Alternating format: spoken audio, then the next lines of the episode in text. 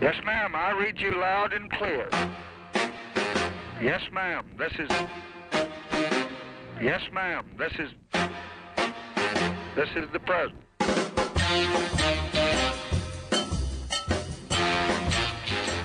Hello, everyone, and welcome to This is the President. You just heard our brand spanking new opening there. Uh, that's Mr. Uh, Johnson, President Lyndon B. Johnson, on the phone to Pakistan. Thought it made for a, a pretty good intro, so I've sampled a bit of him and put him in there. We'll get that phone call uh, on here one of these days. That was in uh, last short film that I did called um, "You Can't Always Get What You Want." It was a collection of phones from Mr. Johnson, kind of calling people and trying to get things that he couldn't get. So uh, we'll, we'll get that to that, cause but that's not what today's phone call is about. Today's phone call is all about the guy who came right before LBJ, none other than Mr. John F. Kennedy. President Kennedy was president from 1960 to 1963, tragically assassinated in office.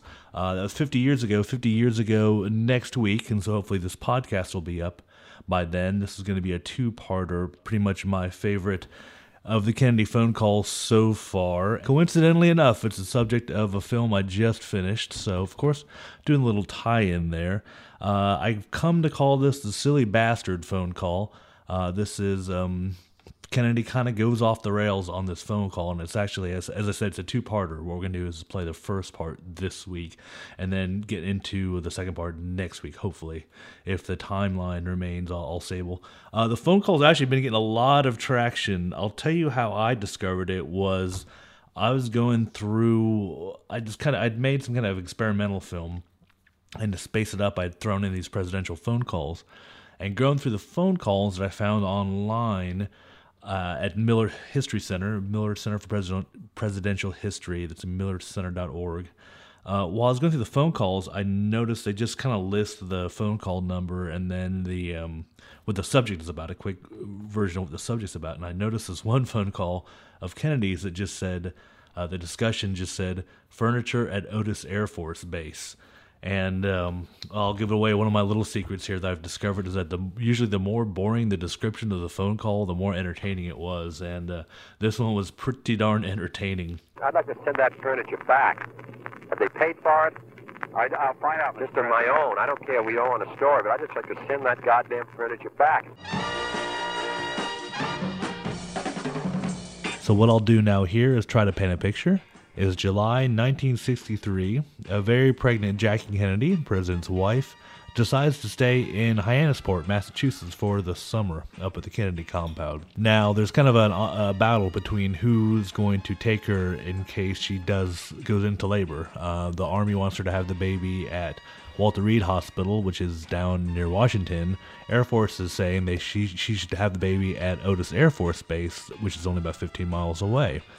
So the Air Force eventually wins out, and what they do is put together a suite uh, just out of stuff at, at, around the base. Reporters are hanging around uh, Otis all the time. This is like a big event. You know, it was kind of like the royal baby if you're around this summer.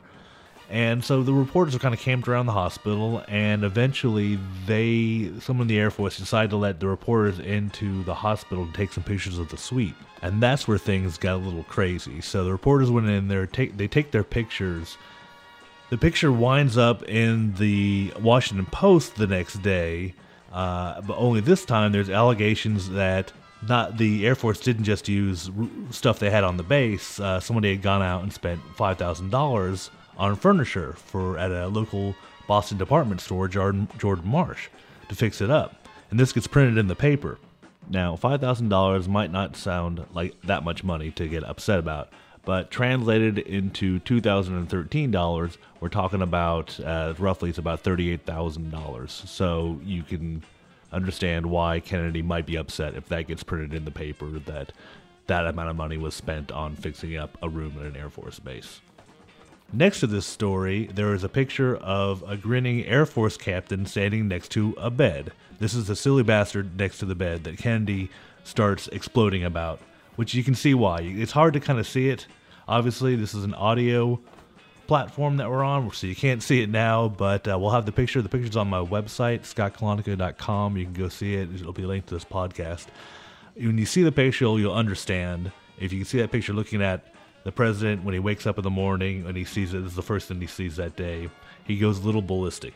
So I'd found this I'd found this uh, phone call a few years ago, and I'd cut, cut it together in something. I didn't want it to go to waste, so I just kind of cut out the parts with the presidential phone calls in it. I put them on YouTube because I just I, I, didn't want them to go to waste. I, I thought they were kind of entertaining, and I totally kind of forgot about them until about about a year ago. I started getting some crazy hits on this JFK phone call, and it was linked to some website. I wound up getting I think uh, it was fifty or sixty thousand hits in a couple days. It was really it was kind of nuts. So I, I, was watching that and I realized there was probably some kind of interest uh, in this phone call. Just, the story was was interesting interesting enough to have a lot of people listen to it, which is not you know usually when you're talking about YouTube, you're talking about uh, videos with cats and, and epic rap battles, which you know, that that's all well and good, but it's it's also it, it's also interesting to me when things like this become popular. So I thought there might be some kind of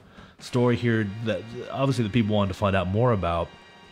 So I did a little digging around. I had the actual the newspaper clipping from the story that gave me some more information about the, the, the gentleman in the picture that Kennedy was bitching about.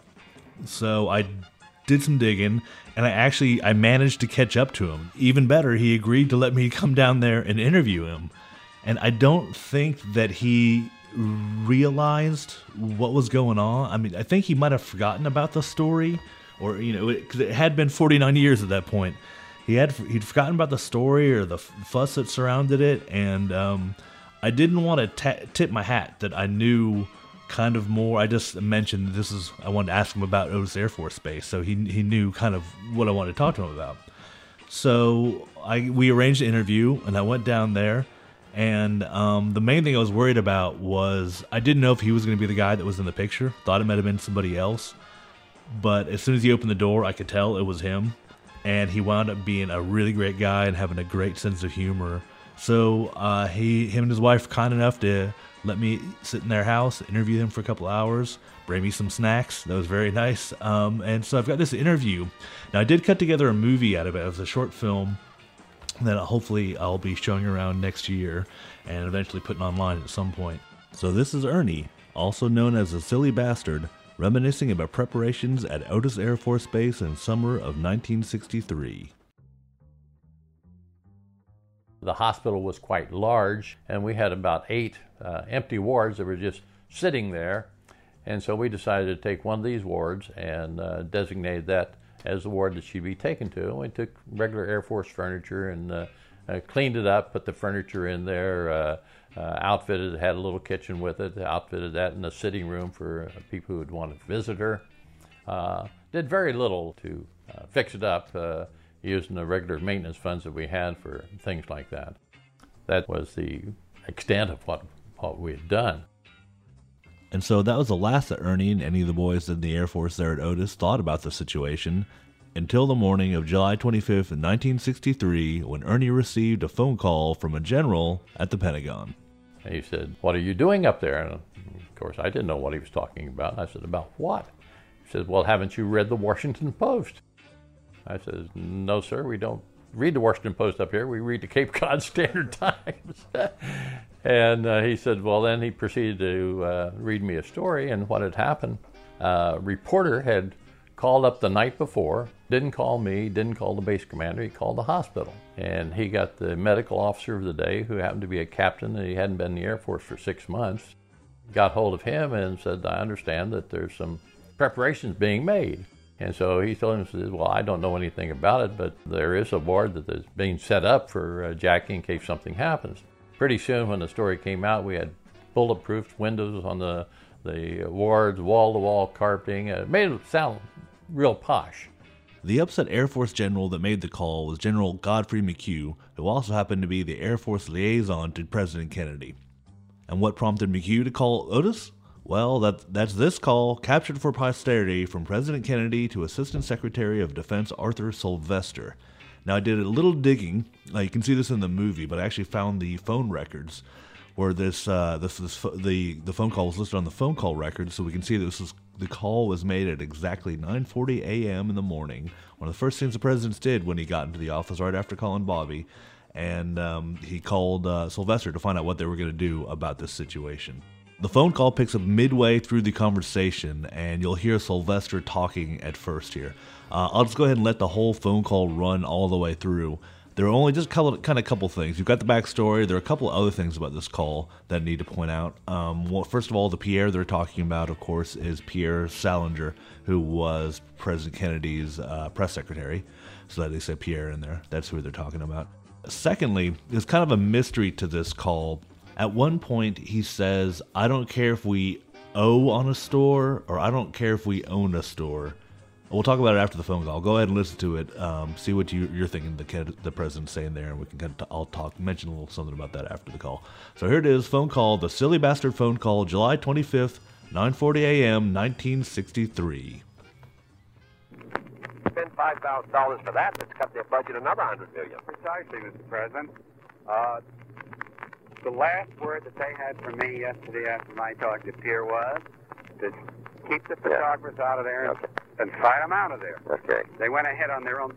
The funny part about this is that it's a sidelight, which might lighten your day, is that the Army, you know, whom we saved from this sort of thing out, Walter Reed, when they saw this yesterday, they're unhappy, if you please. Well, they, I mean, yeah, so that's why the goddamn service they ought to cut him a billion dollars. That's right, exactly. I mean, you think of what the waste goes on. it is absolute nonsense. Imagine what they do if you didn't just stay on their ass. They're going to order me three planes instead of one. Precisely. They're going to do all these. I mean, they, that's the way they, these guys spend money. I Oh, absolutely. They shock if we don't. Now, the only thing is, it would seem to me, I'd like to turn that, I'd like to send that furniture back. Have they paid for it? I, I'll find out, Mr. Just on my own. I don't care. We owe on a store, but I'd just like to send that goddamn furniture back. It's probably worth about two, fifteen hundred, two thousand bucks. When I asked them yesterday, where did the five thousand dollars go? Yeah. From the things they told me, I said, well, you couldn't have possibly spent five thousand on that. They've lied about it. Now I've gone back to them this morning and said, get the facts. And I'm sick of Let's being find out. Yeah. telling the president of the White House the wrong facts. Let's get the facts to begin with. Let's find out how much they spent on this thing. Uh, I mean, let's find out what they spent, where the money came from. Give Also, rundown. Of where if the bills have been paid, because a lot of this stuff we can just ship right back today. Right. I'll get I'd ready. love to send it right back to Jordan Marsh in an Air Force truck this afternoon with that captain on it. now, what about transferring his ass out of here in about a month? He doesn't have any sense. I had the Carl. For incompetence, not for screwing us. Exactly. Well, And I, that silly fellow who had his picture taken next to the bed, I'd uh, have him go up to Alaska, too. Well, Pierre will be talking to you about that. right. Okay. So there you have it. The Silly Bastard phone call, part one. You've now heard it. What do you think? Does the silly bastard ever make it to Alaska? I don't know. I guess you'll have to find out. I guess you'll have to show up for part two of our phone calls. Yes, there's not one silly bastard phone call, but two. Now, then the mystery that we were talking about earlier, as I mentioned, is where he says, I don't care if we own a store or we owe on a store. Have they paid for it? I, I'll find out. Just Mr. on my own. I don't care. if We owe on a store, but I'd just like to send that goddamn furniture back. Uh, someone else pointed this out to me. At the time, the Kennedys owned the Merchandise Mart in Chicago, which was one of the largest buildings in the world. It was built in the 1920s, 1930s. Uh, so a building so big that it had its own zip code, and that was um, in Chicago. He could be saying, "I don't care if we own a store. I want that furniture to go back," referring to the merch the Merchandise Mart, or he could be saying, "I don't care if we owe on a store," meaning some kind of credit arrangement. I don't know. It's it could be either way. What do you think? Let me know. Drop me a line. Send me a tweet. Come to the website scottkalanko.com. Come check it out, and uh, we'll get to the bottom of this mystery. So that's the silly bastard phone call part one for this week. Thank you very much for tuning in. As I said, these podcasts we'll try to do one every week, every couple of weeks or so. We'll definitely have another one for the Kennedy uh, memorial celebrations next week. So we'll have part two of the silly bastard phone call up and ready to go. Should be interesting. And watch out for the movie. The movie should be circulating around sometime next year, hopefully. So that'll be good. Um, and uh, yeah, that's about it. So keep stay tuned. We'll have phone calls from lots of presidents coming up. We've got more than 12 years to go through, and more phone calls keep getting released every every year. So I'll probably be doing this for a while, as long as it's entertaining. As I said, I'll keep getting better. You know, where I'm building up my equipment. We had a little fancy little uh, fancy new intro there. That was kind of cool. I'll uh, maybe even come up with some outro music. Who knows? special guests. We could have all. Maybe I could even get the silly bastard himself here on one day. Who knows? If the audience demands it, then that's what I'll do. Anyway, my name has been Scott Colonico, and thanks a lot for listening. Keep subscribing and come on back. Bye.